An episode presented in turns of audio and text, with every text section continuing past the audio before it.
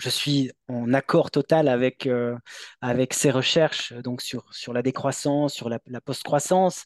mais je pense que ces, ces, recherches, ces, discours sont, sont, généralement très solides sur la, sur la partie critique du système capitaliste actuel, mais généralement, ces travaux sont beaucoup plus vagues sur ce que l'on veut, c'est-à-dire à quoi ressemblent les structures sociales, les institutions socio-économiques vers lesquelles on veut aller, celles qui sont socialement désirables. Et c'est là, je pense, que le champ de la community economy, les, euh, champs euh, de recherche sur les organisations alternatives, les coopératives, etc., peuvent contribuer.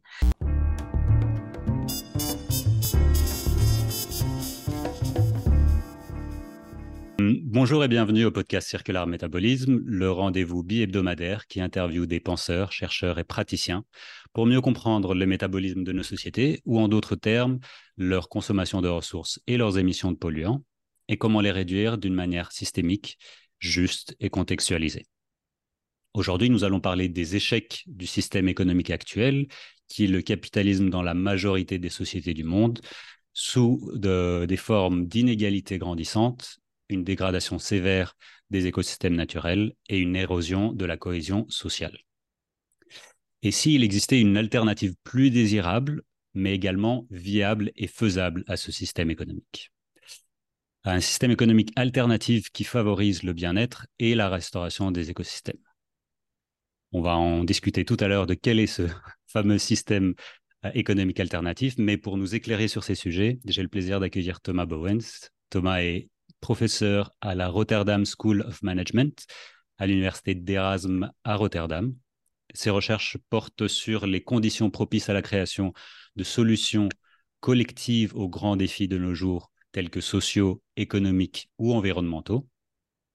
Et récemment, il a reçu une subvention euh, du ERC, donc du Conseil européen de la recherche, pour un projet de cinq ans intitulé Census, donc Scaling the Social Impact of Community Enterprises for Sustainability. Donc euh, bonjour Thomas et bienvenue au podcast. Bonjour Aristide, merci pour l'invitation. Euh, merci à toi. Écoute, euh, j'ai beaucoup appris en lisant sur ce que tu m'as envoyé, tes recherches, mais aussi celles de tes collègues. Je voudrais qu'on passe un petit moment, qu'on parle des écueils du, capitalisme ou du système économique actuel mais aussi de systèmes économiques euh, alternatifs. Et tu nommes aussi euh, viable, désirable et aussi euh, qu'on peut y arriver. Parce que souvent, on parle d'utopie et on a du mal à se projeter, mais au final, tu écris sur quelque chose qui est faisable. Avant qu'on se lance dans tout ça, peut-être que tu peux nous dire comment tu es arrivé à étudier des systèmes économiques alternatifs. On ne va pas citer le, mot, on garde le suspense jusqu'au bout, mais qu'est-ce qui t'a poussé à, à, te lancer là-dedans? D'accord. Alors, euh, bon, moi, j'ai étudié l'économie parce que j'ai toujours été intéressé euh, par le, fonctionnement de, nos institutions socio-économiques qui régissent nos sociétés, mais j'ai toujours été critique par rapport aux institutions dominantes, en fait, que sont les institutions du, système de, capitalisme, euh, de marché capitaliste. Et en fait, euh, j'ai euh, été assez rapidement exposé durant mes études euh, aux idées de démocratie économique, aux idées d'organisation non capitaliste, d'organisation alternative. Et j'ai alors décidé de réaliser ma thèse de doctorat avec Jacques de Fourny, qui est un pionnier de, l'économie sociale et de la quantification euh, du secteur de, l'économie sociale. On pourra, euh, on pourra en reparler euh, de, ce qu'est exactement cette économie sociale et, la quantification de, ses impacts. Et j'ai en fait fait ma thèse sur les coopératives d'énergie renouvelable parce que je voulais allier cette thématique donc des, organisations alternatives non capitalistes et euh, cette question de la soutenabilité écologique. Et ces coopératives d'énergie renouvelable, eh bien, elles cristallisent, en fait, elles, incarnent cette, cette, combinaison des deux aspects, donc l'aspect de, démocratie économique mmh et l'aspect de soutenabilité écologique. donc, voilà, j'ai toujours, je me suis toujours intéressé à ces, à ces organisations alternatives qui, qui, se distinguent à la fois du marché, mmh c'est-à-dire des entreprises commerciales qui, qui cherchent à maximiser leurs profits, et de l'État, qui est cette organisation qui a les, les, capacités administratives à prendre des mesures contraignantes sur un territoire donné. Mmh et donc, ces, ces, ces, organisations alternatives, elles ont eu un rôle historique très important, mais aujourd'hui, elles sont marginalisées parce que la, la, pensée dominante, en fait, c'est que la propriété privée capitaliste, c'est l'instrument par excellence pour stimuler la croissance économique. Et euh, c'est les, propriétés euh, différentes, les, propriétés collectives, euh, les, organisations coopératives, etc., sont perçues par la plupart des, des, économistes comme économiquement inefficaces. Hmm. alors, un gros problème avec cette hégémonie, hégémonie de, la, propriété privée et de, euh, cette logique de, maximisation des, profits, eh bien, c'est que ça fonctionne pour un cadre relativement étroit, euh, c'est-à-dire euh, dans le cadre de la production de biens privés sur des marchés parfaitement compétitifs. Hein, donc, euh, les biens privés, euh, c'est, ce sont les biens dont la, dont, la consommation euh, n'est pas partagée. Donc, par exemple, si je porte cette chemise, toi, Aristide, tu, ne pourras pas la porter simultanément. Donc, ça, ce sont des biens privés. Mais lorsqu'on, lorsqu'on veut généraliser cette, cette propriété privée et cette logique de maximisation des profits à d'autres types de biens et à d'autres contexte, eh bien, ça fonctionne beaucoup moins bien. Euh, et en particulier, les entreprises capitalistes ont euh, très peu d'incitants à produire des biens collectifs, c'est-à-dire hmm. dont les, bénéfices vont, dont les, effets positifs vont bénéficier à toute la société. Par exemple, la protection de la biodiversité, la protection du climat, l'équité sociale, etc. Donc tout ça, ce sont des biens collectifs. Et, ces entreprises capitalistes n'ont pas d'incitant à produire ce genre de biens pourquoi? Parce que la valeur marchande, la valeur économique pour ce, type de bien est difficile à capturer. Donc, il est difficile de monétiser euh, la, valeur euh, euh, économique de la protection de la biodiversité, par exemple, ou de la protection du climat. Hmm. Donc ça, c'est le, le gros problème de, des institutions euh, capitalistes dominantes, euh, c'est un gros problème parce que ces biens collectifs, en fait, ils sont essentiels pour assurer la soutenabilité écologique de nos sociétés, pour assurer la, stabilité sociale euh, de, nos sociétés. Qui sont les plus essentiels, comme tu dis. Enfin, ce n'est pas, entre guillemets, ta chemise, elle est très belle, mais c'est un bien supplémentaire pas de luxe, enfin on en a besoin, mais je veux dire l'éducation, la propreté, euh, protéger l'environnement, c'est essentiel à la survie euh, de, euh, de, notre espèce et des autres espèces. Voilà, sont, sont des biens des, biens collectifs, ou on les appelle parfois aussi des biens publics. Hein. donc, mmh c'est leurs effets positifs va bénéficier à toute la société, alors que bon, ben, la chemise, par exemple, ma chemise va va être euh, la consommation de cette chemise est privée puisque il euh, n'y a, que moi qui la porte. Donc euh, c'est ça le, gros problème de, des incitants sur les marchés capitalistes. Par contraste, en fait, les, les, entreprises que j'étudie, hein, donc en fait, on, a, donné beaucoup de, termes à ce, troisième secteur, hein, donc euh, l'économie sociale et solidaire, le secteur coopératif. Alors moi, j'aime bien parler de la, community economy, donc de, l'économie communautaire. Et en fait, le, ce qui est commun à toutes ces dénominations, c'est qu'elles désignent des organisations ou des entreprises qui partagent des caractéristiques non capitalistes. Hmm. Peut-être qu'avant qu'on décrive ces, euh, caractéristiques-ci, c'est j'ai du en fait euh, c'est drôle parce que beaucoup de personnes ont du mal à définir ce que le capitalisme. On, est pour ou contre, on est euh, allez je caricature de gauche ou de droite, mais ce qu'est le capitalisme nous échappe souvent. Et tu, as parlé de propriété privée qui est un des, aspects de ce capitalisme-ci, mais peut-être qu'on peut donner une brève définition, enfin certains points du capitalisme et aussi quel est l'objectif final, entre guillemets, et quels sont les mécanismes pour y arriver. Euh, comme ça, on, fixe bien les termes pour que toute personne qui nous écoute ou nous regarde euh, est sur le même pied d'égalité avec nous. Ouais. Alors, le capitalisme, bon, euh, c'est évidemment euh, une tâche complexe hein, de définir euh, ce qu'est le. En tout cas, théoriquement, hein, parce qu'en pratique, comme tu as dit, voilà, théoriquement, le système capitaliste fonctionne pour les biens privés, mais on voit qu'en pratique, il y a plein de dérives. Peut-être que théoriquement, en tout cas, tu peux dire quelques points sur le capitalisme.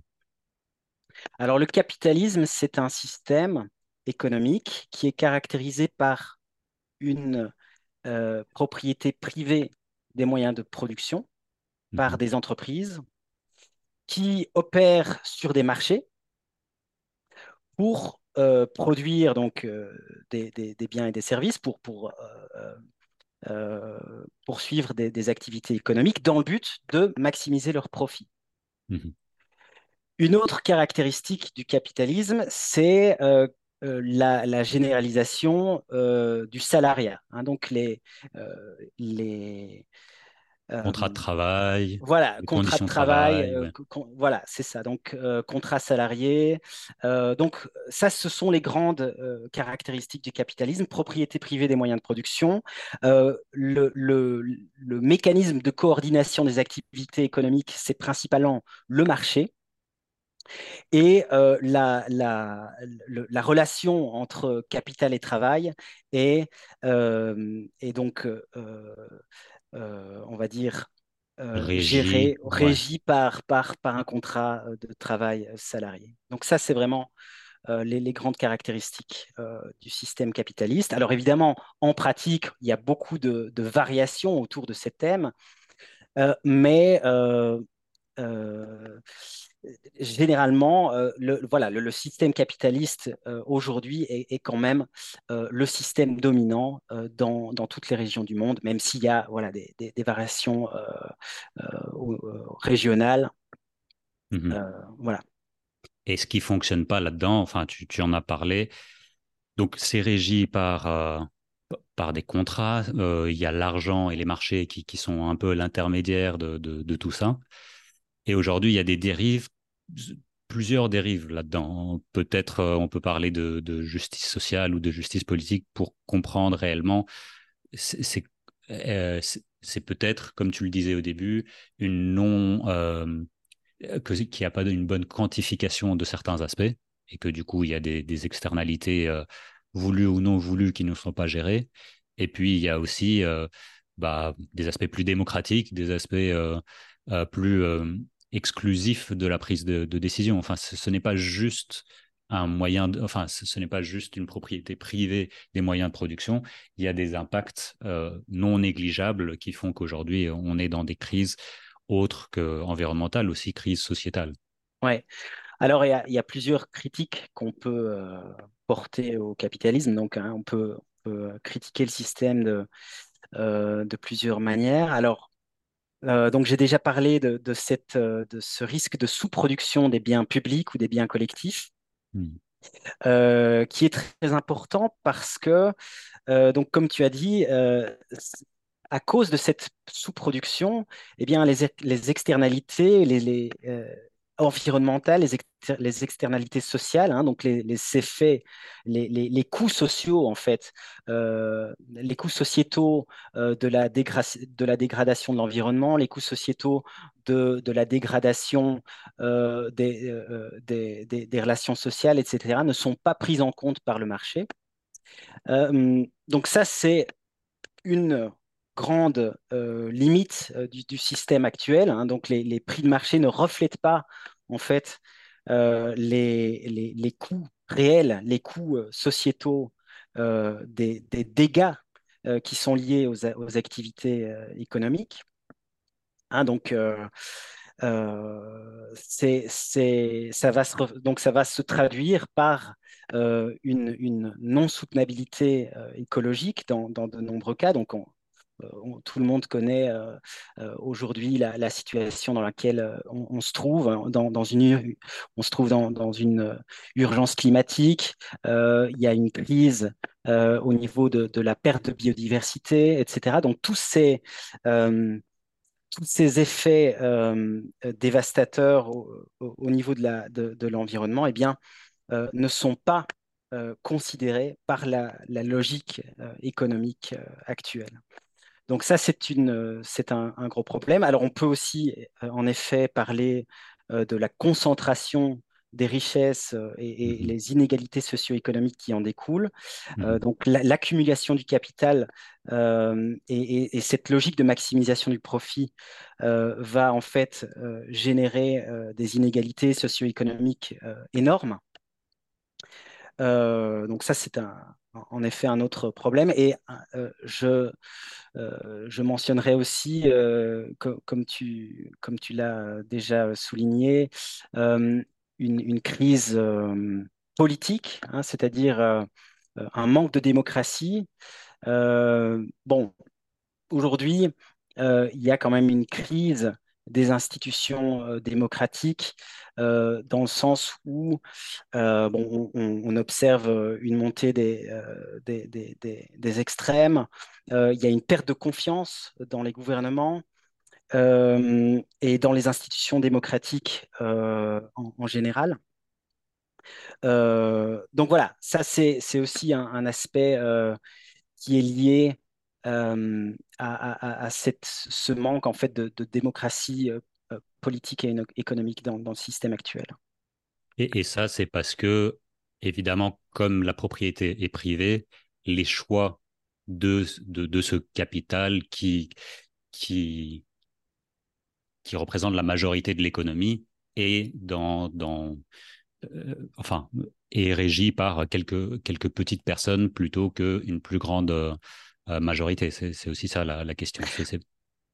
Oui, tout à fait. Donc, la, propriété privée euh, des moyens de production va concentrer le pouvoir économique et, et a fortiori euh, politique dans les mains de quelques personnes ces, personnes euh, ont, un, pouvoir économique démesuré et vont pouvoir, par exemple, influencer euh, euh, les, processus démocratiques, les, processus électoraux, etc.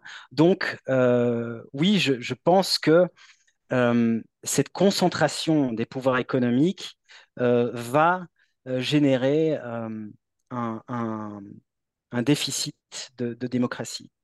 Mmh mmh et du coup, avant qu'on parle de, en effet de, cette troisième, de ce troisième pilier, tu as brièvement parlé de l'État, qui est un peu l'organisme qui, euh, qui met les règles dans un territoire donné, mais dans un, dans un système économique euh, capitaliste où, comme tu l'as mentionné, les entreprises privées détiennent la majorité du capital et du coup prennent beaucoup de décisions en termes de flux monétaires, de flux de ressources euh, et euh, d'emploi.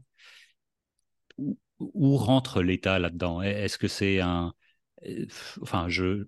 c'est peut-être une question de Béotien, mais en tout cas, quel est vraiment le rôle là-dedans? Est-ce que l'État a encore un rôle ou depuis l'économie néolibérale, on est vraiment dans, un, dans un, une question post-politique où l'État n'est juste là que pour prendre des, des post-décisions plutôt que des réelles décisions? Alors, d'un point de vue économique, en fait, on a euh, bien souvent justifié l'intervention de l'État par justement les, échecs de marché. Donc, j'ai parlé par exemple de la sous-production des biens publics hein, et euh, des, biens collectifs. Euh, la, non prise en compte, la non considération des externalités environnementales et sociales, hein, donc des coûts sociétaux euh, euh, des dommages liés aux activités économiques. Donc tout ça, ça peut, ça peut être perçu comme des échecs, des défaillances du marché. Et ces échecs justifient, en fait, aux yeux de, de beaucoup d'économistes, l'intervention étatique. Donc l'État va parer aux défaillances de marché, par exemple en, euh, prenant, en, prenant en charge lui-même la production, la, fourniture de biens collectifs. Hein, donc, euh, en nationalisant euh, certains secteurs, par exemple, hein, le secteur de l'éducation, etc., ou bien en subsidiant les activités qu'il faut, qu'il faut encourager, qui sont socialement désirables. Donc voilà, il euh, euh, cette intervention étatique euh, est un peu perçue comme, voilà, pour, remédier aux, failles de marché. Le problème avec cette, intervention du gouvernement, c'est bon, il y, a plusieurs problèmes qu'on peut, mentionner. Par exemple, le, court-termisme du système électoral dans, dans les démocraties libérales, euh, le, pouvoir des lobbies, le pouvoir des, des, groupes d'intérêt privés sur euh, les gouvernements qui vont fausser, en fait, qui vont biaiser la, prise de décision politique.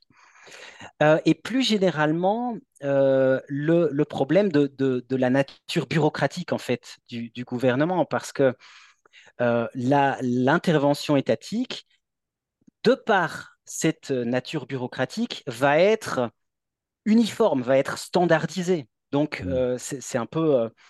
Euh, euh, par exemple, la, production des, des, biens collectifs, idéalement, elle devrait être euh, sensible au contexte local. Hein. Donc la protection de la biodiversité, ça, ça dépend éminemment euh, des contextes locaux, de, euh, la production d'énergie renouvelable, par exemple. Eh bien, ben, voilà, ça, ça, va dépendre des ressources et des besoins énergétiques de, chaque région, etc.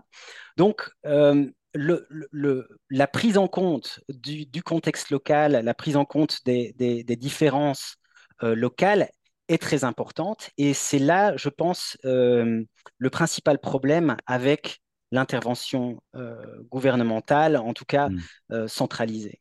Mmh Mais du coup, ce qui est intéressant, c'est que pour le moment, comme tu le présentes, c'est que l'État est un peu pris en otage du, du marché. Et là, juste pour sauver les, les, pots cassés, enfin voilà, c'est juste là. C'est OK de nationaliser uniquement quand le marché n'arrive pas à son goût, mais par contre, quand il nationalise alors que le marché va bien, c'est vu comme une, euh, une agression étatique. Euh, enfin, voilà. C'est assez drôle de, de voir l'État comme étant juste là le, le, filet de protection du marché plutôt que le filet de protection euh, de l'État de providence comme, comme il existait auparavant, en tout cas. Mais, mais en tout cas, je souligne ce que tu disais, qui est plutôt uniforme et qui est plutôt standard. Euh, ça, on va en revenir sur, euh, sur le rôle de la community economy ou économie communautaire. Euh, donc ça, c'est les deux gros pôles. Et puis, il y a le troisième pôle que tu as mentionné, donc une grosse, un gros saut où on met dedans économie sociale et solidaire, coopérative et, autres. mais ça a toujours existé, comme tu disais. Et là-dedans, on peut retrouver tout type d'entreprises, mais elles ont souvent des profils très similaires. Euh, les personnes qui sont employées, les buts euh, sont très différents aussi. Est-ce que tu, peux un peu parler de, ce troisième volet de l'économie qui est marginalisé?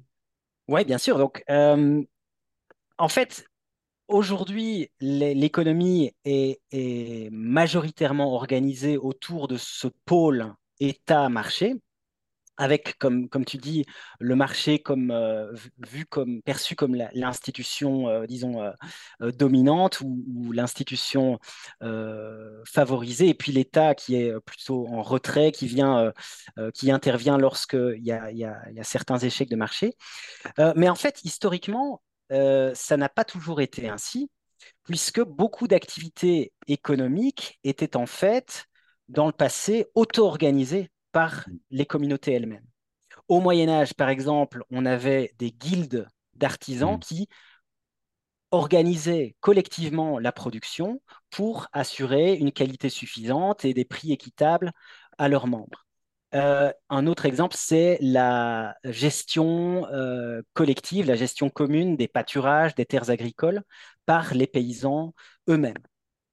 Avec l'émergence des États-nations, eh bien, les conditions propices à cette auto-organisation des, communautés euh, vont, être, vont se retrouver de plus en plus sous pression.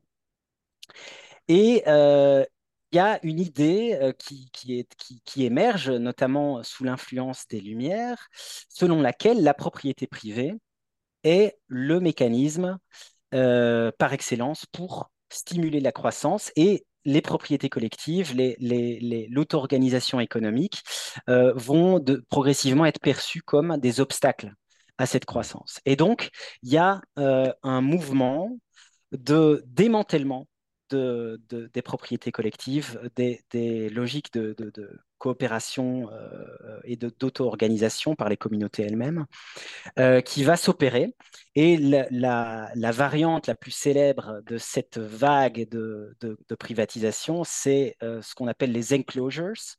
Les enclosures, qui est en fait cette campagne juridique menée par notamment le gouvernement anglais, mais, mais aussi d'autres gouvernements en Europe du 16e au 18e siècle, pour démanteler euh, les, euh, pour privatiser en fait les, biens communs. Alors, il y a des dynamiques similaires qu'on retrouve plus récemment, notamment avec les processus de, colonisation et de néocolonisation des pays du Sud, qui se traduisent par un accaparement ou une privatisation des ressources dans les pays du Sud par des, multinationales ou des gouvernements du Nord. Donc euh, voilà, cette logique de, privatisation, de, euh, démantèlement des, institutions collectives euh, n'a pas encore n'est pas encore terminée. Mmh. mais voilà, mais, mais malgré tout cela, il y, a, quand même une diversité économique qui, qui est présente, qui est marginalisée, qui est, qui est disons, euh, qui est euh, un peu passée sous silence dans les, discours dominants, mais euh, elle est bien présente et ces, formes alternatives d'organisation existent, bel et bien. Alors, comme tu l'as dit et comme je l'ai mentionné avant, il y a, une, multiplicité de termes pour, désigner ce troisième secteur. Euh, en fait, les, grandes caractéristiques qui sont communes à ces organisations, c'est euh, elles sont au nombre de trois. Premièrement, ce sont des organisations qui n'ont pas pour but la maximisation du profit. Donc, il peut y avoir du profit, mais ce profit n'est pas dédié à l'enrichissement personnel des actionnaires, mais bien à euh, des objectifs qui vont bénéficier la collectivité, la communauté ou la société dans son ensemble. Euh, la deuxième caractéristique, c'est la gouvernance démocratique, c'est-à-dire que euh, les membres de ces organisations euh, vont avoir un pouvoir de vote égal et vont donc élire par la voie de, démocratie directe, représentative ou délibérative les organes de gouvernance. Et la troisième caractéristique, c'est en fait l'encastrement de ces organisations dans des communautés, dans des communautés locales, euh, généralement. Euh, et à ce titre, en fait, ces organisations, que moi j'appelle entreprises communautaires, euh, vont reposer au moins en partie sur des ressources non monétaires qui sont fournies par la, communauté elle-même, donc Hmm. en temps ou en argent. Donc voilà, ça, ce sont les, trois grandes caractéristiques de, ce secteur.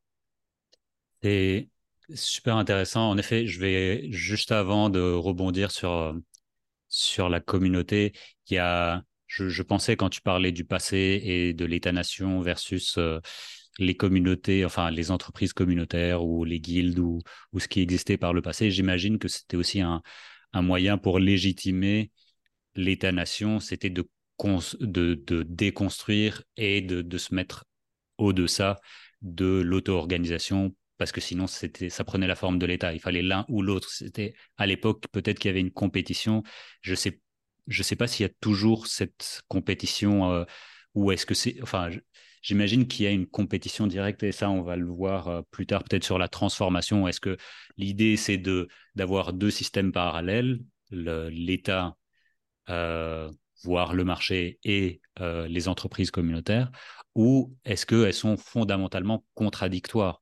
Est-ce que nous pouvons avoir euh, quelque chose de centralisé type État et quelque chose de décentralisé? Je ne sais pas, peut-être que c'est pas décentralisé. comment tu, tu vois cet aspect-là ouais? ouais, ouais. Alors, il n'y a pas de, il a pas essentiellement de d'incompatibilité hmm. entre entre État et et euh, community economy ou mmh. économie communautaire, comme je l'appelle, euh, il peut y avoir complémentarité mmh. entre, entre ces différentes institutions à partir du moment où l'État euh, laisse la place ou laisse l'espace nécessaire pour que ces communautés s'auto-organisent, pour que ces communautés expérimentent avec leurs innovations démocratiques, etc. Donc, il n'y a pas de, d'incompatibilité ou de substitution intrinsèque entre ces différentes institutions, mais c'est vrai qu'historiquement, on a, on a observé une, une, une substitution très claire euh, entre, euh, à, différents épisodes de l'histoire euh, entre l'État et, les communautés locales, où l'État, en fait, sape les conditions propices hmm. à l'auto-organisation des communautés. Ben, euh, j'ai parlé de la, de, la, période coloniale. Ben oui, ça c'est un exemple euh, éloquent de cette, euh, de cette destruction en fait du, tissu social et de, des communautés locales qui, voilà, qui auto-organisent l'économie traditionnellement. Mais donc voilà, euh, à différentes périodes de l'histoire, il, il, il y, a des périodes de substitution et de complémentarité entre ces différentes euh, institutions. Donc on ne peut pas généraliser, il n'y a pas de, de, de règle euh, générale à ce niveau-là. Mmh du coup, parlons alors un peu plus de, de cette troisième volet qui est un peu le, le, système alternatif que tu prônes, que tu fais tes recherches, si on pouvait le généraliser un peu plus. Donc en gros, cette community economy ou sur euh, l'économie communautaire, si on doit le traduire, mais c'est difficilement traduisible aujourd'hui. Euh, c'est cette activité économique organisée et contrôlée par les communautés. Euh, on va revenir sur les moyens de production et d'allocation, etc., etc. Mais je pense qu'il est également nécessaire à ce stade, vu que ça se base tellement sur les communautés, de définir c'est quoi une communauté. Ouais, alors, alors euh, qu'est-ce que c'est quoi une communauté? Bon, euh, une communauté, c'est en fait un, groupe de personnes qui est euh, caractérisé par des valeurs communes, mmh. des croyances communes. Donc, il doit y avoir une espèce de, de socle commun, de socle idéologique ou commun. il doit y avoir des, relations de réciprocité et de coopération entre les, les personnes qui constituent cette communauté. Euh, et, donc, euh, généralement, ces, personnes interagissent euh, de, de, multiples façons. Hein. donc, l'exemple typique, c'est une communauté géographique. Hein, donc, ce sont des, gens, des personnes qui partagent en fait le même lieu géographique, ou le, même lieu de résidence ou le même lieu de travail. Et, donc, ben voilà, ils interagissent de manière très fréquente, de, manière journalière. Et il y a des, relations, des interactions de réciprocité, de coopération qui émergent. Et, donc, c'est ça, c'est ça ce que j'appelle une communauté. Alors, l'aspect géographique est important, hein, mais il n'est pas non plus, il n'est pas non plus nécessaire, puisqu'il peut y avoir aussi des communautés, disons, d'intérêt, des, communautés qui ne sont pas basées uniquement sur le, sur le lieu géographique. Donc l'exemple typique aujourd'hui, ce sont les communautés en ligne, hein, donc de mmh. type Wikipédia, donc des, des gens qui collaborent, qui, qui coopèrent pas forcément basés sur, le, sur le, la géographie, mais plutôt sur un socle de valeurs communes, encore une fois. Donc voilà, ça c'est c'est typiquement cette institution de la, de, la, communauté, donc qui est caractérisée par des, des interactions sociales fréquentes, durables, non anonymes, hein, donc qui, mmh. se, qui, est en, contraste euh, très, très clair avec euh, les interactions marchandes hein, qui sont souvent euh, anonymes, qui sont souvent éphémères. Et donc, voilà, ces, communautés sont vraiment le socle de, ce que j'ai appelé donc cette, community economy. Alors évidemment, juridiquement, euh, on observe plusieurs, plusieurs formes juridiques. Hein. donc, les, ces entreprises communautaires se, caractérisent par une diversité de, propriétés. Euh, elles sont souvent organisées en coopératives, en sociétés mutuelles, en associations sans but lucratif. Euh, mais en fait, leur point commun, c'est vraiment qu'elles se distinguent de la propriété capitaliste qui est détenue par les, les investisseurs ou les actionnaires. Mmh. Donc voilà, ça c'est un peu sur le plan juridique. Euh, un, exemple peut-être hein, pour illustrer un petit peu euh, cette, community economy, c'est, euh, eh ce sont les, communautés énergétiques. Alors ce mouvement des, des communautés, des communautés énergétiques eh bien, est, est, assez considérable. En Europe, il existe aujourd'hui plus de 10 500 communauté énergétique qui mobilise en fait plus de 2 millions de citoyens pour la production et la consommation d'énergie renouvelable, pour la euh, mise en place de mesures d'efficacité de, énergétique, de sobriété énergétique. Euh, alors, euh, un autre exemple, c'est peut-être les, les, Est-ce que tu peux nous en dire un peu plus sur les communautés énergétiques Donc, Ouais, bien sûr. pratiquement, qu'est-ce qui se passe là-dedans? Qu'est-ce qui, enfin, qu'est-ce que font ces personnes?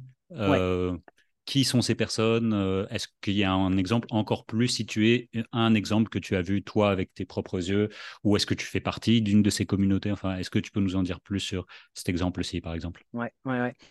Ben, les communautés énergétiques euh, qui sont dont, beaucoup sont en fait des, coopératives d'énergie renouvelable, hein, eh bien, ce sont des, des, organisations qui rassemblent des personnes voilà, qui veulent mettre leurs efforts en commun pour produire de l'énergie renouvelable, pour consommer de l'énergie renouvelable collectivement.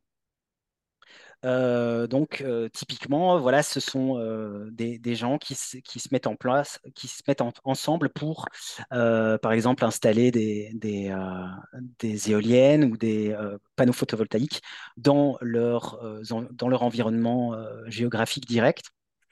et donc, ils se mettent en commun pour mutualiser les ressources, pour, pour voilà, contrôler aussi démocratiquement ces, installations.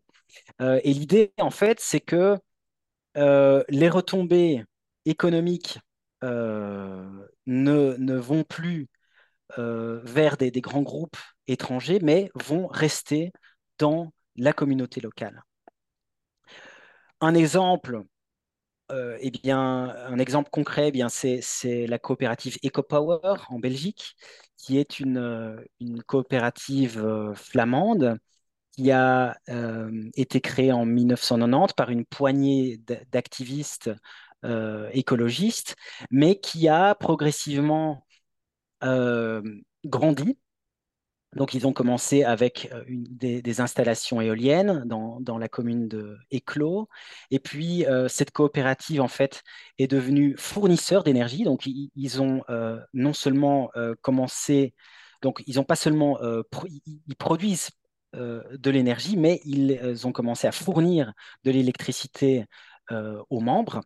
Mmh et, puis, et puis voilà, donc ça, ça cette, cette activité de, fourniture d'énergie, bon, voilà, a, fait que la coopérative a, grandi progressivement, etc.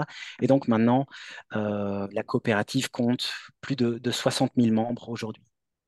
Donc à chaque fois qu'il y a des bénéfices, entre guillemets, de la revente ou euh, de, euh, de quelque chose de l'énergie, c'est réinvesti pour acheter d'autres panneaux. Enfin, je, caricature quoi même, mais c'est un peu ça l'idée. Et durant les assemblées, les membres peuvent euh, décider non, on va plutôt euh, mettre des éoliennes que des panneaux, ou non, on va augmenter le salaire des, personnes de la commune, enfin de la communauté d'énergie. C'est comme ça que ça se passe. Ouais, exactement. Donc, on retrouve en fait les caractéristiques dont j'ai déjà parlé. Euh, c'est-à-dire euh, les objectifs autres que la, maximisation du profit. Hein, donc euh, ici, le but, ce n'est pas de maximiser la rentabilité pour les coopérateurs, mais l'objectif, c'est donc de, contribuer aux activités, à la mission sociétale de la, mmh. de la coopérative, donc euh, la production d'énergie renouvelable, euh, les, mesures d'efficacité énergétique, etc. Euh, la, coopérative redistribue aussi son, son, son, surplus quand elle en fait pour protéger les consommateurs. Hein. Donc on a, on, a observé dans ces derniers, ces derniers temps euh, une augmentation euh, très forte du prix de l'énergie, du prix de du, gaz, de l'électricité, eh bien, euh, une partie des, du surplus en fait de ces coopératives est également utilisée pour garantir des prix abordables pour les coopérateurs. Donc ça, c'est aussi cette logique qui est très présente dans, cette community economy, c'est donc euh, être au service en fait de, la communauté, au service des membres, euh, plutôt que euh, de la rentabilité pour les actionnaires. Mmh Et alors l'autre aspect que tu as mentionné, c'est donc le contrôle démocratique, c'est-à-dire la participation directe des membres dans les décisions de la coopérative, donc à travers les assemblées générales, à travers les autres instances de gouvernance, euh, là où on peut en effet décider euh, des orientations stratégiques de la coopérative. Euh, est-ce qu'on va investir dans le solaire Est-ce qu'on va investir dans une nouvelle usine de biomasse, etc. Enfin voilà. Mmh Alors? Maintenant, j'aimerais que tu nous aides à, à muscler notre muscle d'imagination et euh, comme on dit, il est plus facile de, d'apercevoir la fin du monde que la fin du capitalisme. Donc on a du mal des fois à s'imaginer qu'est-ce qui se passe si on généralise ces entreprises communautaires, euh, de un, et de deux, si on passe à l'échelle, est-ce que c'est possible ou pas? Parce qu'évidemment, voilà, là tu parles de quelque chose euh, qui est l'énergie. il y a des jours sans, soleil, il y a des jours sans vent comment ça se passe là-dedans, si on doit généraliser pour tout le secteur de l'énergie, ou alors parlons de l'agriculture. On peut parler aussi d'autres domaines, évidemment. Euh, est-ce que ça va coincer au bout d'un moment? Il peut y avoir compétition entre communauté énergétique A et communauté énergétique B. Enfin voilà, il y a une multitude d'enjeux que tu as aussi euh, soulevés. Essayons de penser ensemble qu'est-ce qui se passe si on généralise l'entreprise euh, communautaire pour avoir une économie communautaire? Euh, quels sont les, différents euh, points ou, étapes pour, pour en arriver là? Et plus tard, on peut aussi évidemment parler des bienfaits. On ne fait pas ça juste pour le plaisir. Quand on a parlé de, de hum, justice sociale, justice politique et réparation des, écosystèmes, évidemment, basculer vers un tel euh, futur a des bénéfices sur tous ces points-ci. Donc, commençons peut-être sur comment on généralise et on passe à l'échelle, et puis après euh, sur les bénéfices. D'accord. Alors, peut-être euh, pour, situer un petit peu cette discussion, donc on peut voir, euh, on peut euh, considérer donc ce, rôle de l'économie communautaire de différentes manières. Donc on peut le voir, on peut voir ce, secteur comme un, troisième pilier, hein, donc à côté de, du marché et de l'État.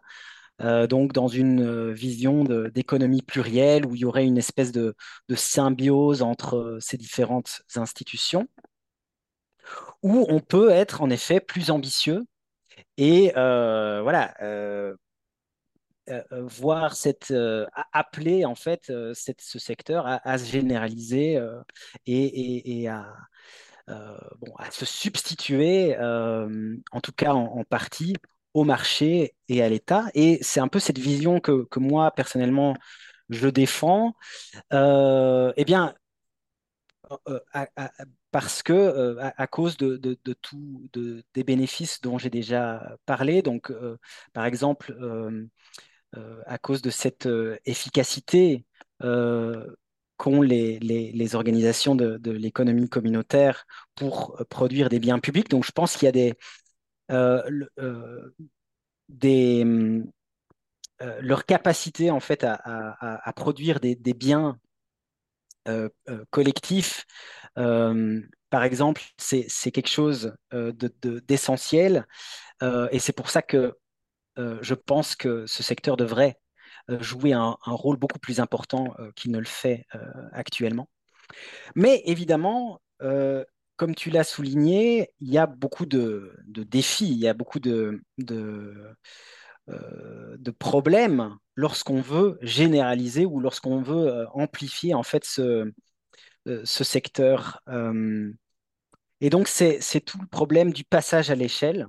Mmh Hein, donc, euh, ces entreprises communautaires, elles fonctionnent bien à, l'échelle locale. Hein, donc, euh, lorsque, enfin, à, cette échelle locale, là où les, interactions sociales permettent de, donc, de générer des, normes de coopération, des normes de confiance, etc. Euh, mais généraliser cette cohésion sociale à des échelles plus grandes, c'est évidemment complexe. Euh, et, en fait, c'est vraiment le, sujet euh, de, mon, de mon projet de recherche que tu as, que mhm. tu as mentionné aussi, donc Census, euh, qui est en fait un, un, programme de, de, recherche qui porte sur le rôle des entreprises communautaires dans les, dans les transformations sociales, écologiques de la société. Hein, donc c'est, euh, j'aimerais étudier donc dans ce programme de, recherche euh, comment ces entreprises communautaires peuvent amplifier leur impact sur la société, comment elles passent d'une échelle très localisée à un mouvement régional, national, voire international, pour contribuer à des transformations sociétales majeures. Donc ça, c'est l'idée. Euh, alors, donc, on a ce problème de, passage à l'échelle. Un autre défi euh, qu'on peut mentionner, c'est euh, le, problème de la compétition avec les entreprises capitalistes. Euh, c'est-à-dire que la, présence en fait d'entreprises capitalistes peut peut rendre difficile en fait cette, euh, cette euh, expansion de la, de la community euh, economy, puisque les entreprises capitalistes n'ont pas à se soucier de, de générer des biens collectifs sociaux ou environnementaux dans leurs activités économiques. Donc, elles n'ont pas besoin de consacrer des ressources à ces biens collectifs, alors que comme je l'ai dit, la, euh, la, génération de ces biens collectifs est une des motivations principales de beaucoup d'entreprises communautaires. Donc, les entreprises, les entreprises capitalistes ont en fait un avantage compétitif par mmh rapport aux entreprises communautaires. Et donc ça, ça peut poser des problèmes à la community economy. Donc comment concurrencer en fait ces entreprises capitalistes? Un autre problème qu'on peut souligner, c'est la dépendance de la, de la, de la community economy aux ressources capitalistes. Hein. Donc, lorsque ces entreprises communautaires veulent euh, s'agrandir, lorsqu'elles veulent euh, euh, passer à une échelle plus grande, eh bien, elles doivent bien souvent acquérir des ressources, des ressources marchandes, des ressources financières. Et bon, elles peuvent faire ça, par exemple, en, s'adressant à une banque. Hmm. Mais lorsqu'elles prennent un prêt auprès d'une banque, eh bien, elles doivent générer des revenus suffisants pour rembourser les intérêts, pour rembourser le capital à terme. Euh, même chose pour le crowdfunding. Donc, les, entreprises communautaires peuvent faire appel euh, au, crowdfunding, hein, donc euh, à l'investissement privé, à l'investissement citoyen, par exemple. Mais bien souvent, elles doivent quand même assurer un, taux de rendement raisonnable pour les, gens qui, prêtent du, capital. Et donc, en fait, cette acquisition de, ressources euh, marchandes euh, peut poser un risque de, de ce qu'on appelle l'isomorphisme institutionnel, c'est-à-dire la tendance euh, des entreprises communautaires à se conformer au modèle capitaliste dominant. Mmh. donc ça, c'est avec les mêmes règles de jeu, quoi. Voilà, exactement. Donc jouer euh, avec les mêmes règles du jeu parce qu'elles doivent se plier euh, voilà, au jeu des intérêts, au jeu du, remboursement des, euh, des prêts bancaires, etc. Donc Mais ça, avec un sérieux handicap, quoi. exactement, exactement. Donc ça, c'est c'est un handicap que, que, les entreprises communautaires voilà, doivent, doivent gérer. Alors, bon, j'ai ma petite idée sur, euh, sur euh, comment, euh, comment faire face à, ces défis. Donc, pour moi, en fait, la, un élément essentiel pour, pour faire face à ces défis, c'est vraiment bon, moi, ce que j'appelle la, gouvernance polycentrique. Mmh un système de gouvernance polycentrique de la de l'économie communautaire. Et ce, ce, système de gouvernance, en fait, polycentrique, ça implique euh, une multiplicité de euh, centres de décision autonomes, donc qui sont euh, indépendants les uns des autres, mais qui néanmoins opèrent selon une règle selon un ensemble de règles communes. Et c'est cet ensemble de règles qui va, euh, en fait euh, conférer au système, au à ce régime de gouvernance la, cohérence et la, coordination nécessaires pour euh, son fonctionnement efficace. et, et, c'est là qu'on voit en fait l'importance des arrangements institutionnels supralocaux. Euh, parce que euh, ces, institutions supralocales, eh bien, elles vont permettre euh, d'assurer cette coordination, d'assurer cette, cette cohérence du système de gouvernance. donc, ce système de, gouvernance polycentrique, c'est vraiment, il se situe vraiment entre un système complètement décentralisé, hein, où il y aurait vraiment, qui, qui, serait vraiment un agrégat de, d'entités locales euh, qui, manqueraient de, coordination entre elles, et un système complètement centralisé où il n'y aurait qu'une instance de, gouvernance, par exemple le gouvernement central. Donc le, système de gouvernance polycentrique va euh, être euh, donc se situer entre ces deux pôles et va donc combiner les entités, des entités euh, autonomes locales avec euh, des entités euh, et des institutions supralocales qui vont garantir la, bonne cohérence en fait entre, entre les, entités locales.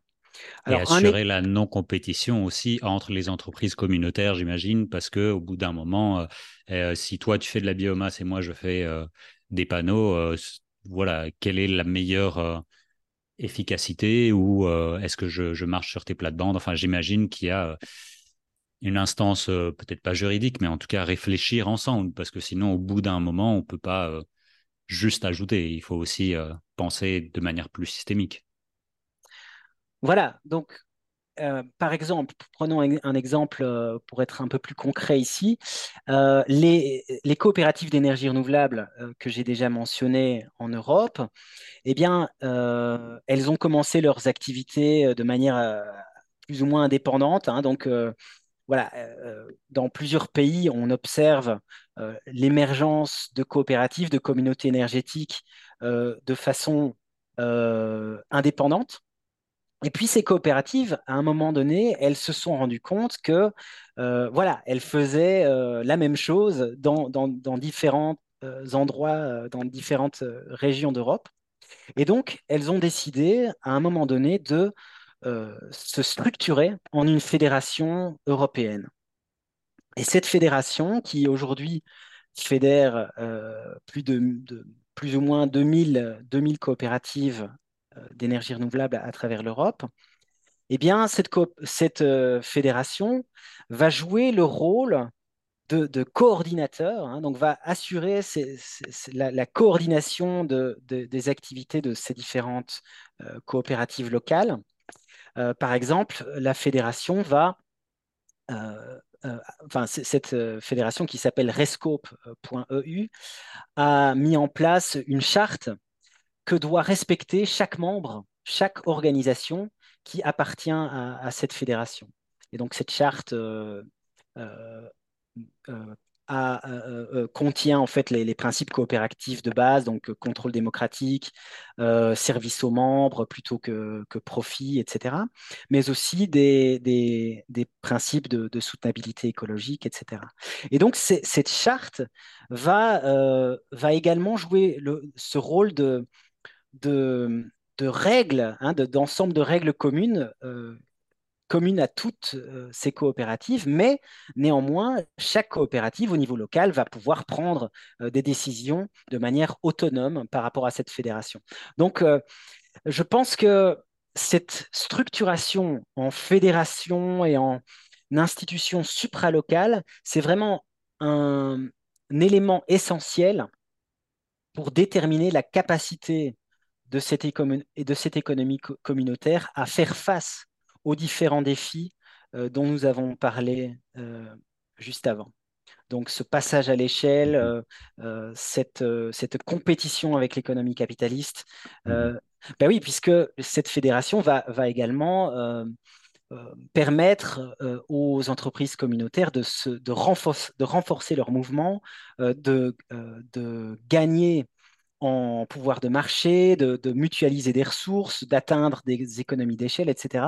Donc c'est aussi euh, un moyen pour euh, euh, voilà, jouer à jeu égal avec les entreprises capitalistes. Mmh mmh et, là-dedans, tu as parlé aussi au début de transformation. Est-ce que c'est une troisième voie? Est-ce que c'est en parallèle, etc., etc. Tu, tu notais dans, dans un écrit que tu m'avais envoyé qu'il y a différents types de transformations, évidemment. Il y a la rupture, il y a la symbiose, et on peut voir est-ce que ça va se faire en opposition ou pas avec l'État.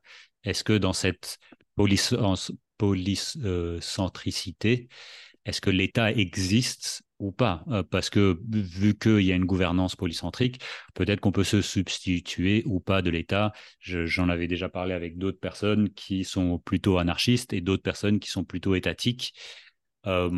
J'imagine qu'il y a deux voies simultanées ou parallèles ou différentes. Comment tu vois tout ça? Oui. Alors, en effet, il y a deux écoles, deux grandes écoles qui, se, qui se distinguent sur cette question donc du rôle de, l'État, du rôle du gouvernement dans, dans un système de, de, gouvernance polycentrique. Il y a une école qui est donc critique par rapport à l'institution étatique et donc qui, est, euh, qui trouve ses sources en effet plus dans la littérature anarchiste, qui prône, qui plaide pour la mise en place d'institutions supralocales, hein, donc pour assurer cette coordination entre les, entités locales autonomes, mais non étatiques. Euh, par exemple, Murray Bookchin, qui est un auteur anarchiste, va plaider pour une euh, confédération de municipalités libertaires auto-organisées. Donc, euh, c'est vraiment une espèce d'organisation macro-sociale non étatique. L'autre école euh, c'est l'école de ce qu'on pourrait appeler l'État facilitateur hmm. ou l'État apprenant. C'est-à-dire que c'est une école qui, voit en l'État quand même une, institution très utile et, qui, a un rôle important à jouer donc, dans la coordination des, activités économiques locales ou dans la résolution des conflits entre, communautés locales, euh, etc. Euh, mais c'est un, État qui laisse la place à l'auto-organisation des communautés et qui voilà, se met un peu en retrait. Donc, il va faciliter cette, auto-organisation, qui va faciliter euh, la, création euh, de ces entreprises communautaires au niveau local, mais qui ne va pas imposer d'en haut une solution euh, uniforme ou standardisée à, à tous les citoyens d'un territoire. Donc, voilà, il y a, une complémentarité qui est possible entre euh, l'État et, la, community economy, mais je pense que c'est quand même une, forme de gouvernement qui est assez différente euh, euh, des gouvernements actuels, en fait. Mmh donc, on, a parlé évidemment des bénéfices de cette économie communautaire, évidemment étant sans but lucratif ou sans objectif, de, de, euh, de, de faire de, du profit. On a parlé aussi d'optimiser souvent les besoins essentiels de la communauté, l'éducation, l'énergie, les transports, euh, la réparation, etc. etc. c'est un peu un, sous-produit, mais ça permet aussi de réduire l'inégalité de salaire, fléchir le muscle de la participation des citoyennes et des citoyens dans les décisions et du coup renforcer la démocratie dans le plus long terme. Donc il y a toute cette grande, grande liste quand même de, bénéfices indéniables. Euh, au niveau environnemental, qu'est-ce qui, pourquoi ce serait plus euh, bénéfique cette économie euh, communautaire comparée au système actuel ou, ou autre système économique? Ben voilà, donc j'ai déjà parlé euh, en fait de, cette prise en compte euh, des externalités environnementales, mhm. donc de cette, euh, de cette efficacité supérieure des entreprises communautaires pour produire les biens collectifs sociaux ou environnementaux par rapport aux, entreprises capitalistes traditionnelles. Pourquoi? Parce que elles ont donc elles n'ont pas pour objectif la maximisation de la rentabilité pour l'actionnaire. Et donc, elles ont plus de marge de manœuvre, euh, si l'on veut, pour poursuivre des objectifs extra-économiques, des objectifs environnementaux, sociaux, etc. Donc, il n'y a pas de pression, euh, si, tu veux, euh, pour maximiser les, profits. Et donc, il y a plus de, de, voilà, de, liberté pour euh, poursuivre d'autres euh, objectifs. Alors la gouvernance démocratique, ça contribue également à cette, euh, cette efficacité pour produire des biens collectifs. Pourquoi? Parce que c'est un mécanisme institutionnel qui additionnel en fait qui garantit les décisions ne vont pas être prises dans l'intérêt de quelques actionnaires, mais dans l'intérêt collectif de la communauté dans son ensemble ou de la société. Donc, euh, ce sont en fait euh, ces, mécanismes institutionnels euh, qui, qui, voilà, qui garantissent cette, cette, voilà, cette efficacité supérieure pour, pour ces biens collectifs. Alors on peut mentionner d'autres d'autres avantages ou d'autres potentiels en fait de cette community economy. un, un, de, un de ces potentiels, c'est que la propriété collective en fait des biens va encourager, va faciliter le, partage, le partage de ces biens. Hein. donc prenons par exemple l'autopartage. Hein, donc, qui, est euh, en fait euh, le cas où les communautés, où une communauté euh, en fait met en commun des, automobiles, des, voitures. donc, c'est une propriété collective de, ces voitures. Eh bien, ça va du même coup diminuer le nombre de voitures nécessaires à, assurer le, transport des, des membres. Et euh, du même coup, ça va diminuer euh, les besoins en matériaux, en énergie, etc. Donc, mmh. euh, ça, c'est un autre potentiel de, la community economy. Ça peut encourager donc le, la propriété collaborative ou le, le partage des biens matériels. Voilà, alors on peut également souligner la, le contexte favorable pour l'apprentissage et la, euh, disons l'émergence de normes euh, environnementales. Hein. donc, euh, par exemple, il y a, beaucoup de coopératives qui mettent en place des programmes de, d'efficacité énergétique. Donc, elles, elles, elles, aident activement leurs membres à diminuer leur, leur consommation d'énergie euh, et euh, elles encouragent également euh, des, normes sociales, donc par exemple en, favorisant la, comparaison hmm. de la consommation énergétique entre les membres. Et donc on peut voir si, voilà, si on consomme au-dessus de la moyenne, ben, on va avoir tendance à, à, vouloir diminuer sa consommation. Donc, ça, c'est un autre mécanisme par lequel ces entreprises communautaires peuvent jouer un rôle favorable euh, euh, euh, en ce qui concerne la, soutenabilité écologique. Il y a un point, je ne sais pas si ça rentre dans cet aspect-là, mais j'entends de plus en plus parler de que la nature peut avoir une voix ou les futures générations peuvent avoir une voix dans des conseils de prise de décision. Je ne sais pas si as vu passer, enfin, si, si tu as vu ceci en pratique, est-ce que ça existe vraiment? Est-ce que c'est dans les entreprises communautaires? Que ça joue ou est-ce que c'est à l'extérieur Est-ce que tu as déjà vu euh, des, des, des quand on parle d'une communauté, évidemment, il y a une communauté, il y a le vivant dedans, il y a, euh, il y a plein d'éléments qui, qui font que la communauté peut exister. Est-ce que tu as déjà vu ou est-ce que tu trouves ça euh, compatible avec cette économie communautaire d'avoir des voix dans le conseil de décision qui sont euh, fictives ou en tout cas euh, euh, pardon pas du tout fictives mais enfin elles peuvent être fictives pour les futures générations mais pour la nature les écosystèmes sont vraiment présents. Quel est ton regard par rapport à ceci ou est-ce que tu as des exemples?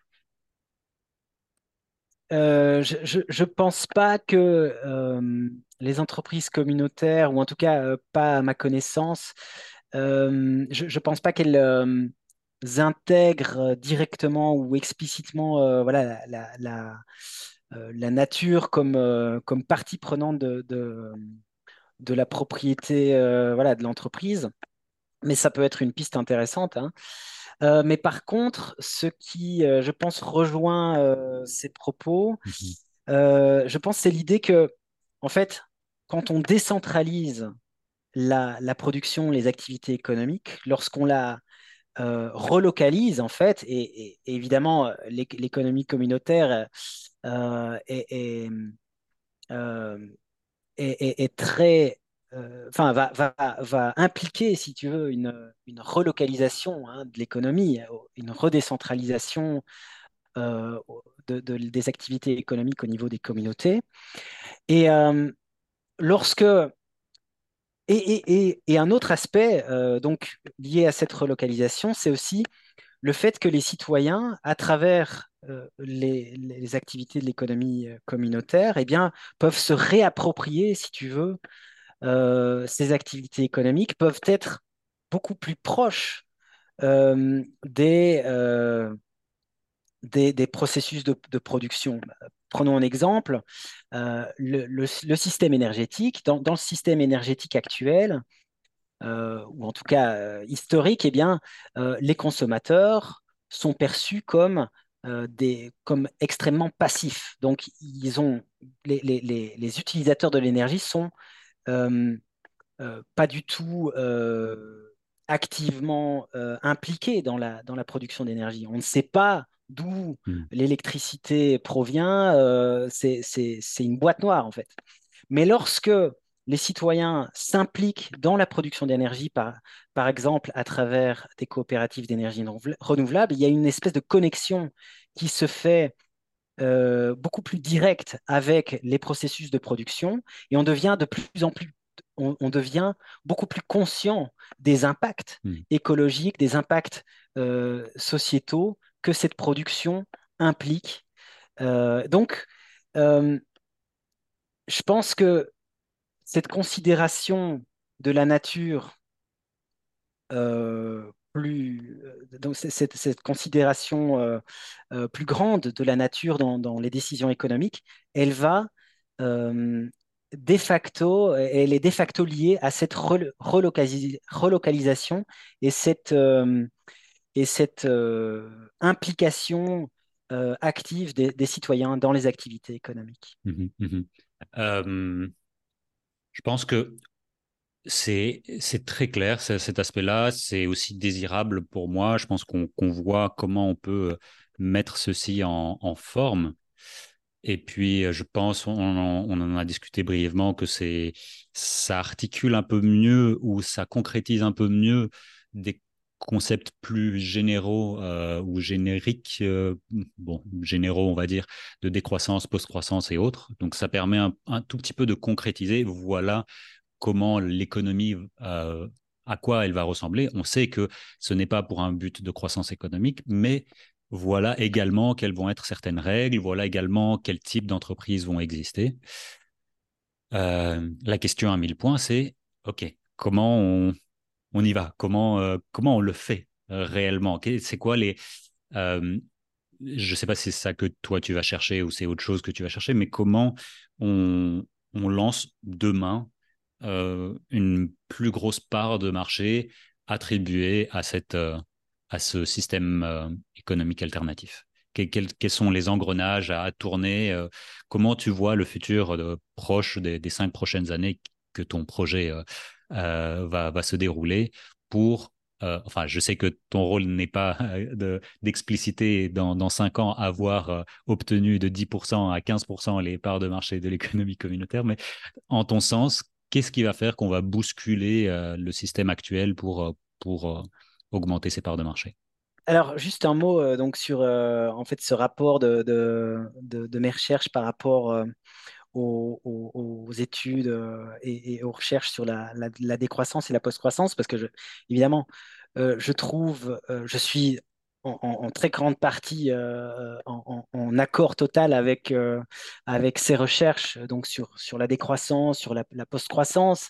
mais je pense que ces, ces, recherches, ces, discours sont, sont, généralement très solides sur la, sur la partie critique Hein, sur la, composante critique de l'économie euh, actuelle, du système capitaliste actuel, et donc de la, croissance économique et de, tous ces effets euh, euh, dommageables sur, l'environnement et les sociétés.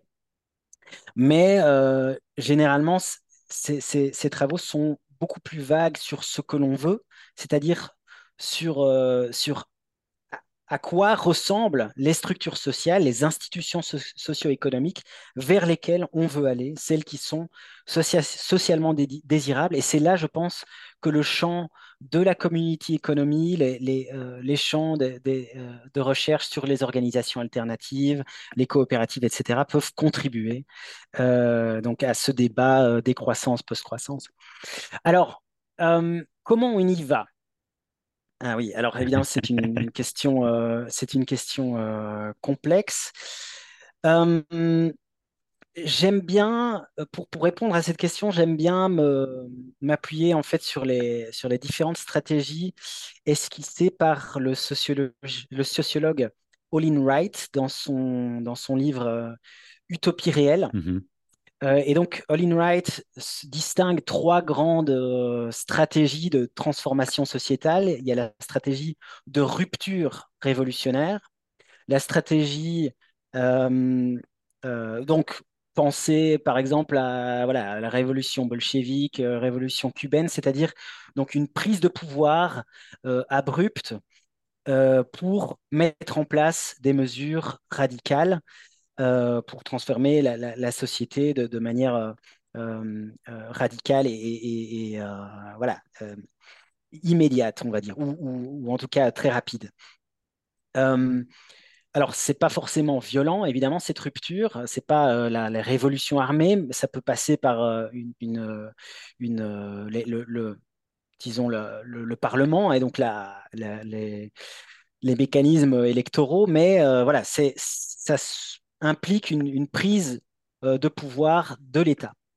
La deuxième euh, stratégie, c'est la stratégie interstitielle, dans laquelle, en fait, euh, les initiatives, des, initiatives citoyennes vont, vont occuper les marges du système, ou vont,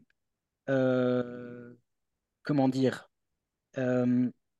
vont exploiter les fissures et les, et les, marges du système capitaliste pour faire émerger progressivement des, pratiques qui vont, euh, au fil du temps, euh, transformer euh, de manière, de, manière de plus, donc qui vont mener en fait à une transformation de, plus grande ampleur mmh progressivement.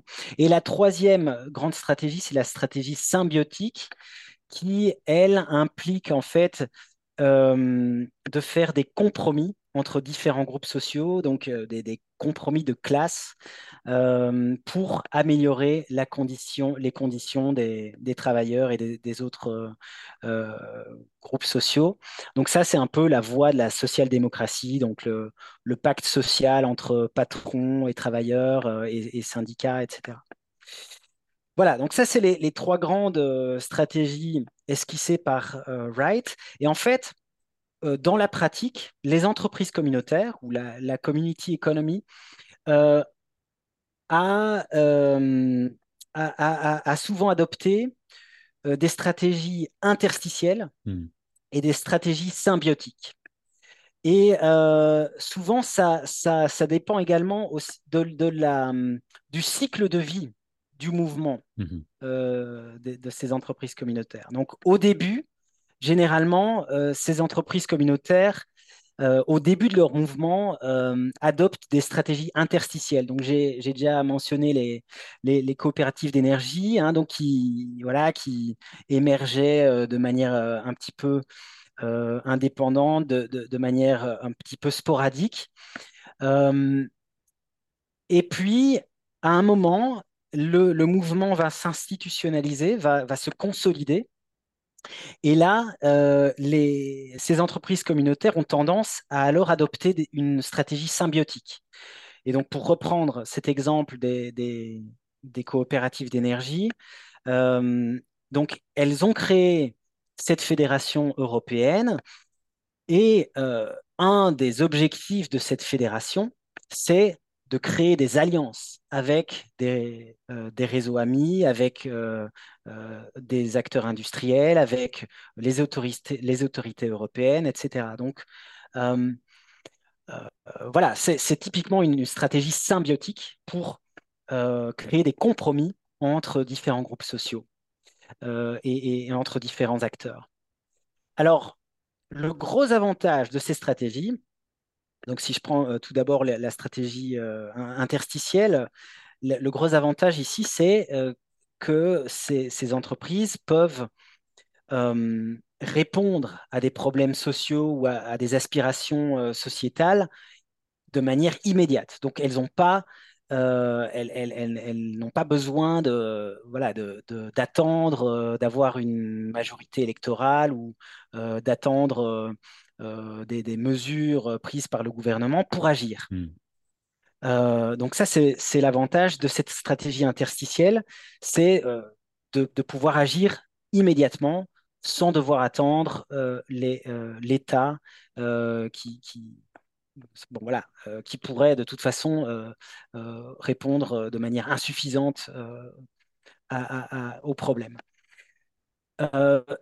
L'avantage des stratégies symbiotiques, par la suite, c'est de consolider le mouvement, c'est de, trouver une assise plus grande, une, une un soutien plus grand pour pour les, pour les alternatives. Hein. Donc, si on, crée des compromis, si on, euh, on trouve des solutions où, chacun euh, trouve son compte, et eh bien évidemment, euh, ça permet de, consolider l'alternative et ça permet aussi de d'utiliser en fait les cadres institutionnels existants. Mmh. et donc c'est en quelque sorte. Voilà. Exactement. Donc c'est très important pour la, pour la légitimité du mouvement, c'est très important pour la, euh, voilà, pour, euh, l'assise euh, institutionnelle du mouvement.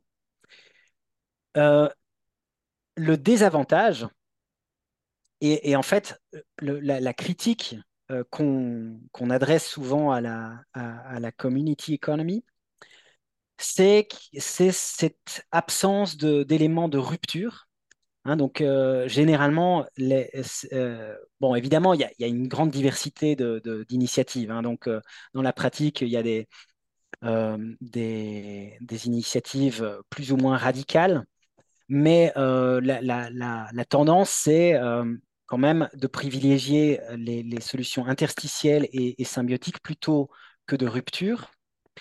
Et euh, bon, la critique euh, qu'on a adressée à, cette absence d'éléments de, rupture, c'est que ben voilà, euh, les initiatives, au bout du compte, ne sont pas en mesure de déboucher sur une alternative contre-hégémonique, c'est-à-dire voilà, un, système alternatif complet en tout cas, peut-être complet, voilà, euh, et, qui manque de radicalité, en fait. Euh, ça, c'est un peu euh, la, critique adressée surtout aux, solutions, aux stratégies symbiotiques, hein. c'est-à-dire que si on, on, cherche toujours le compromis, eh bien, on va d'office moins privilégier les, éléments plus radicaux de, l'alternative.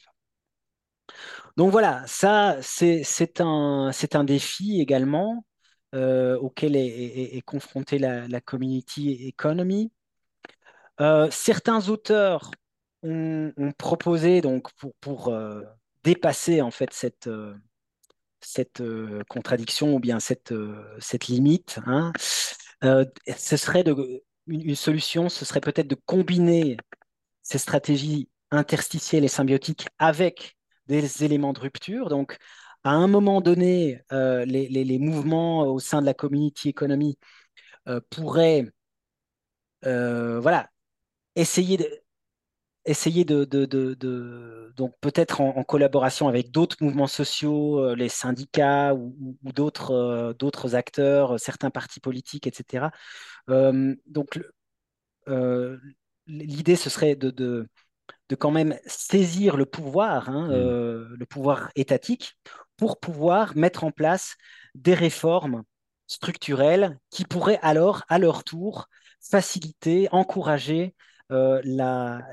l'émergence de, stratégies interstitielles. Et donc, euh, un exemple de ces réformes, ce serait par exemple l'instauration d'un revenu de base euh, universel, hein, donc euh, euh, un revenu universel garanti à, tous les citoyens, qui pourrait évidemment booster de manière assez phénoménale la, la community economy, puisque euh, ben voilà, s'il y a un revenu euh, minimum garanti, et eh bien, enfin un, revenu universel euh, garanti, et eh bien, les gens auraient beaucoup plus de temps pour consacrer à, leur communauté et à mettre en place, à s'auto-organiser, etc. Mmh. Voilà, ça c'est un petit peu la,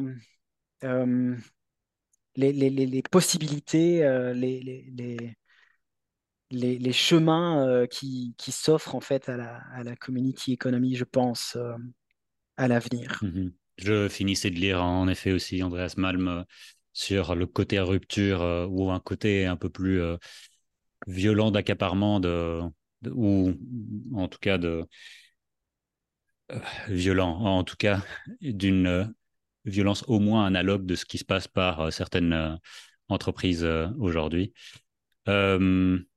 Tu as parlé de Murray Bookchin, on n'a pas parlé de Ostrom, mais est-ce que tu as des, recommandations de, personnes euh, ou de bouquins, de, films, quelque chose qui t'ont paru euh, euh, inspirantes ou qui permettraient aux personnes qui nous écoutent et qui nous regardent de, creuser un peu plus Parce que j'imagine que, évidemment, on a laissé plein d'autres sujets en éther et qu'il est impossible de traiter en, en un si peu de temps.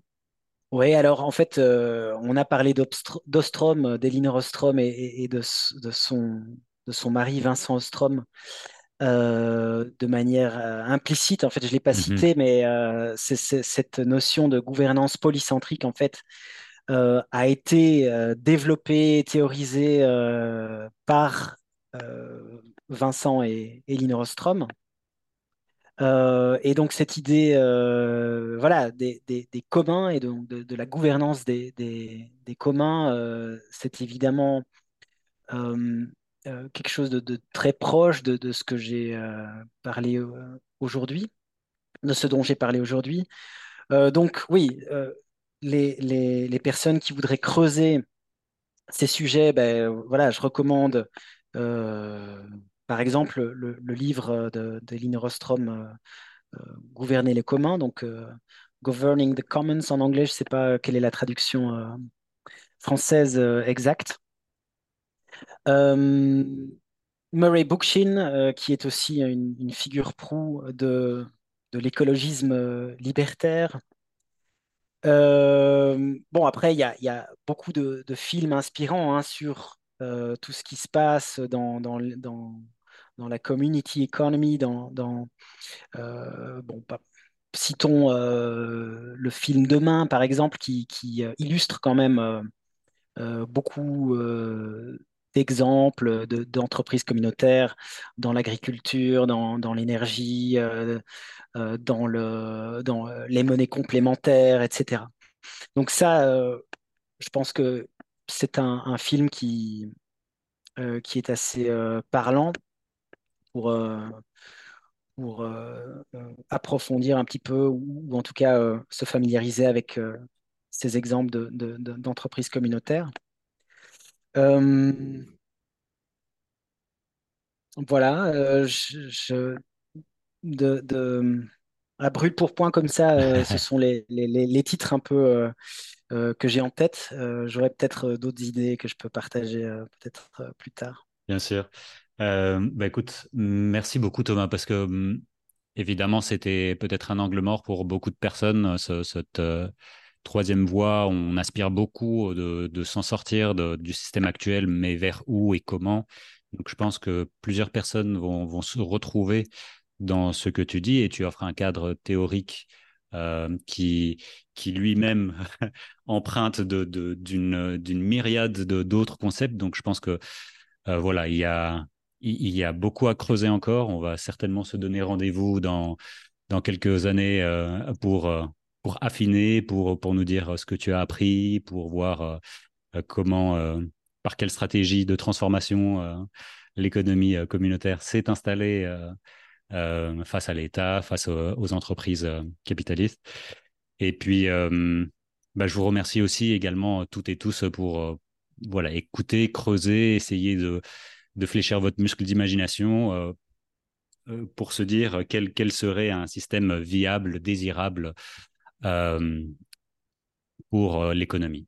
Il y a également peut-être d'autres épisodes, que ce soit en anglais ou français, que je vous invite de regarder. On a parlé de post-croissance et de décroissance euh, avec plusieurs personnes, euh, euh, dernièrement avec Julia Stenberger, Jason Nickel, Georgos Kalis en anglais.